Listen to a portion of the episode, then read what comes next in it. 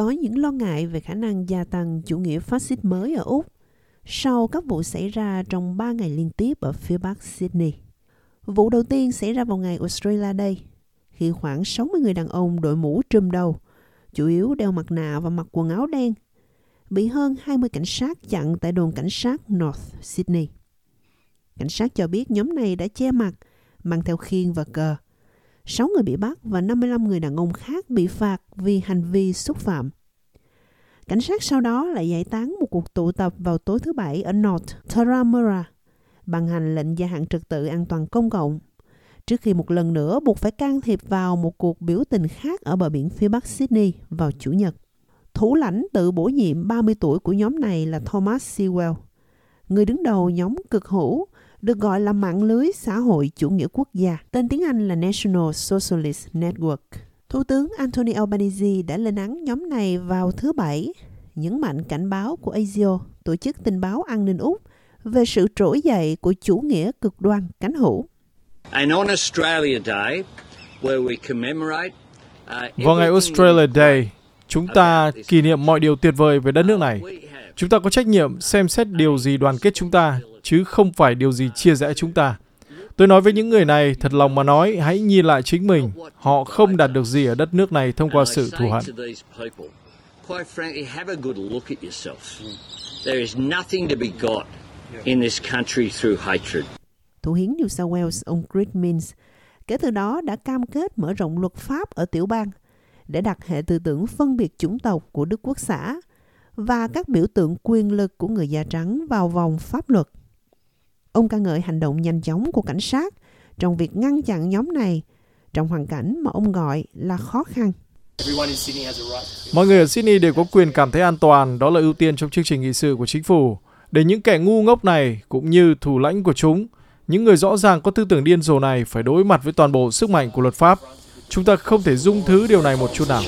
Đã có suy đoán rằng nhóm này đến từ Victoria, nơi chứng kiến một số vụ Đức Quốc xã mới trong những tháng gần đây. Tiến sĩ Kaz Ross là một nhà nghiên cứu độc lập về chủ nghĩa cực đoan, cực hữu, đã vạch trần ý tưởng này. Bà nói rằng nhiều thành viên của nhóm đến từ New South Wales hơn là Victoria, với lý do chủ nghĩa phát xít mới hiện diện lâu đời ở New South Wales. Trên thực tế, những gì mà chúng ta thấy vào cuối tuần là một vấn đề quốc gia, nơi mà những người theo chủ nghĩa quốc xã mới từ trên khắp nước Úc đã gặp nhau ở Sydney. Trên thực tế thì có nhiều người theo chủ nghĩa quốc xã mới từ New South Wales hơn so với Victoria vào cuối tuần. Vì vậy, tôi nghĩ là người dân Sydney nên lo lắng và nhận ra là họ cũng đang gặp phải vấn đề về chủ nghĩa phát xít mới. Ông Greg Barton là giáo sư về chính trị Hồi giáo toàn cầu tại Đại học Deakin cho biết, mặc dù những sự cố riêng lẻ này rất khủng khiếp, nhưng chúng không gây ra mối đe dọa ngay lập tức cho sự an toàn của Úc. Tại sao phong trào xã hội chủ nghĩa quốc gia lại thực hiện hành động đóng thế này? Đó là một hành động đóng thế, đây là những gì bọn chúng làm. Ăn mặc khiêu khích, chào kiểu Hitler và cố gắng vẫy một lá cờ hình chữ vạn hoặc trưng ra khuôn mặt đầy khiêu khích ở nơi công cộng. Thứ sáu, chúng ta có Australia Day, sau đó chúng ta có ngày tưởng niệm Holocaust, tức là 79 năm sau khi trại Auschwitz đóng cửa. Điều này thực sự hào hứng với chúng. Theo quan điểm của chúng, đây là lúc mọi người chú ý đến những trò kiểu này. Nếu vào một cuối tuần khác có lẽ chúng sẽ không nhận được sự chú ý như vậy. Ông nói rằng mạng lưới xã hội chủ nghĩa quốc gia đã tồn tại từ lâu và chưa thành công trong việc phát triển đáng kể. Nhưng điều đó không có nghĩa là phong trào chính trị cực hữu trên toàn cầu không gặp vấn đề lớn. Giáo sư Barton cho biết, các chính phủ trên thế giới đang chứng kiến sự gia tăng phổ biến của các hệ tư tưởng theo chủ nghĩa da trắng thượng đẳng và cực hữu.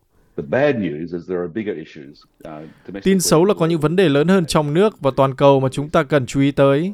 Lý do tôi nghĩ chúng ta cần phải lo lắng là nếu nhìn vào tâm chấn của chủ nghĩa quốc xã và bây giờ là chủ nghĩa quốc xã mới thì đó là Đức.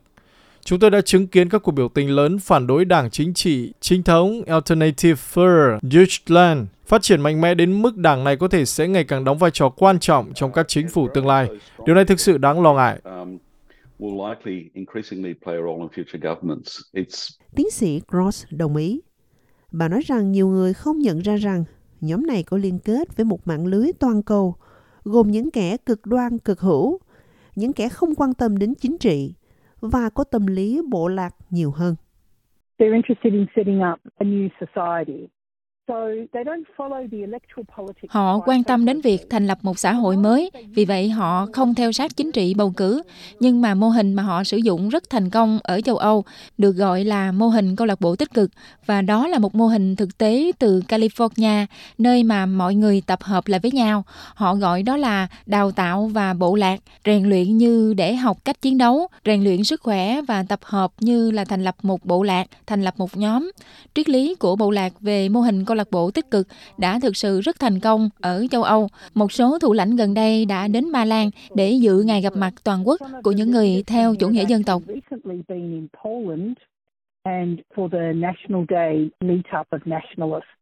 Năm 2022, chính phủ New South Wales trở thành tiểu bang thứ hai sau Victoria ở Úc, cấm các biểu tượng Đức Quốc xã, bao gồm cả việc cố tình vẫy cờ Đức Quốc xã hoặc trưng bày các kỷ vật hình chữ vạn của Đức Quốc xã. Những hành vi này có thể bị phạt tù lên tới một năm và bị phạt hơn 100.000 đô la. Thủ hiến Minsk đã từ chối bình luận về các báo cáo cho rằng các thành viên của nhóm là viên chức và cho biết ông sẽ giao vấn đề nhận dạng cho cảnh sát. Tôi nghĩ chúng ta cần bảo đảm rằng có các quy tắc và luật pháp phù hợp để bảo vệ bản chất rất đặc biệt của cộng đồng chúng ta. Nhưng ông nói rằng tiểu bang đang xem xét luật hiện hành có thể được áp dụng cho các cử chỉ tay gắn liền với hệ tư tưởng phát xít như vậy hay không. Đồng thời nói thêm rằng nếu rào cản pháp lý không rõ ràng, chính phủ sẽ luật pháp hóa để đặt hệ tư tưởng phân biệt chủng tộc của Đức Quốc xã và các biểu tượng siêu quyền lực của người da trắng ở New South Wales. Giáo sư Barton giải thích, những luật như cấm chào kiểu Đức Quốc xã rất quan trọng trong việc giúp cảnh sát buộc tội. Nhưng ông khẳng định việc bảo vệ nền dân chủ phải là trọng tâm lớn hơn của chúng ta với tư cách là một xã hội Úc. Bảo vệ nền dân chủ, nền dân chủ cần có sự đa dạng về ý kiến. Điều đó diễn ra từ nhiều phạm vi chính trị, từ tả sang trung hữu. Đó đều là những ý tưởng chính trị cần được tôn trọng và được bảo vệ. Nhưng chúng ta cần phải thực sự trân trọng với những người ở quang phổ cực đoan. Vì vậy mọi người có thể hành động nhân danh một mục đích được cho là cực tả, cuối cùng lại dùng chiến thuật cực hữu, kiểu bôi nhọ hạ nhục người khác chính là điểm giao thoa.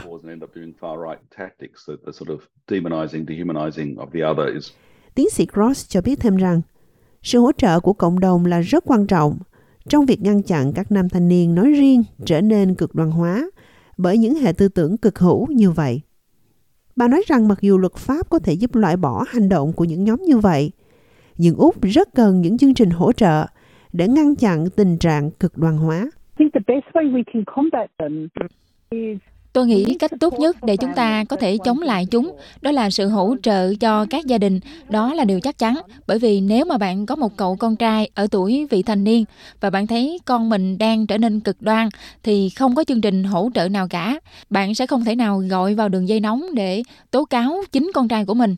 Đối với tôi đó là một điều còn thiếu tại Úc. Chúng ta có thể nói về việc tạo ra luật pháp mạnh mẽ và liệu luật pháp đó có nên được sử dụng hay không. Nhưng cuối cùng để thực sự đối phó với loại chủ nghĩa cực đoan này và tránh sự chiêu mộ, thì chúng tôi cần nhiều nguồn lực hơn nữa để hỗ trợ cho những người xung quanh những thanh niên này và giúp cho họ kéo những chàng trai trẻ ra khỏi các nhóm này.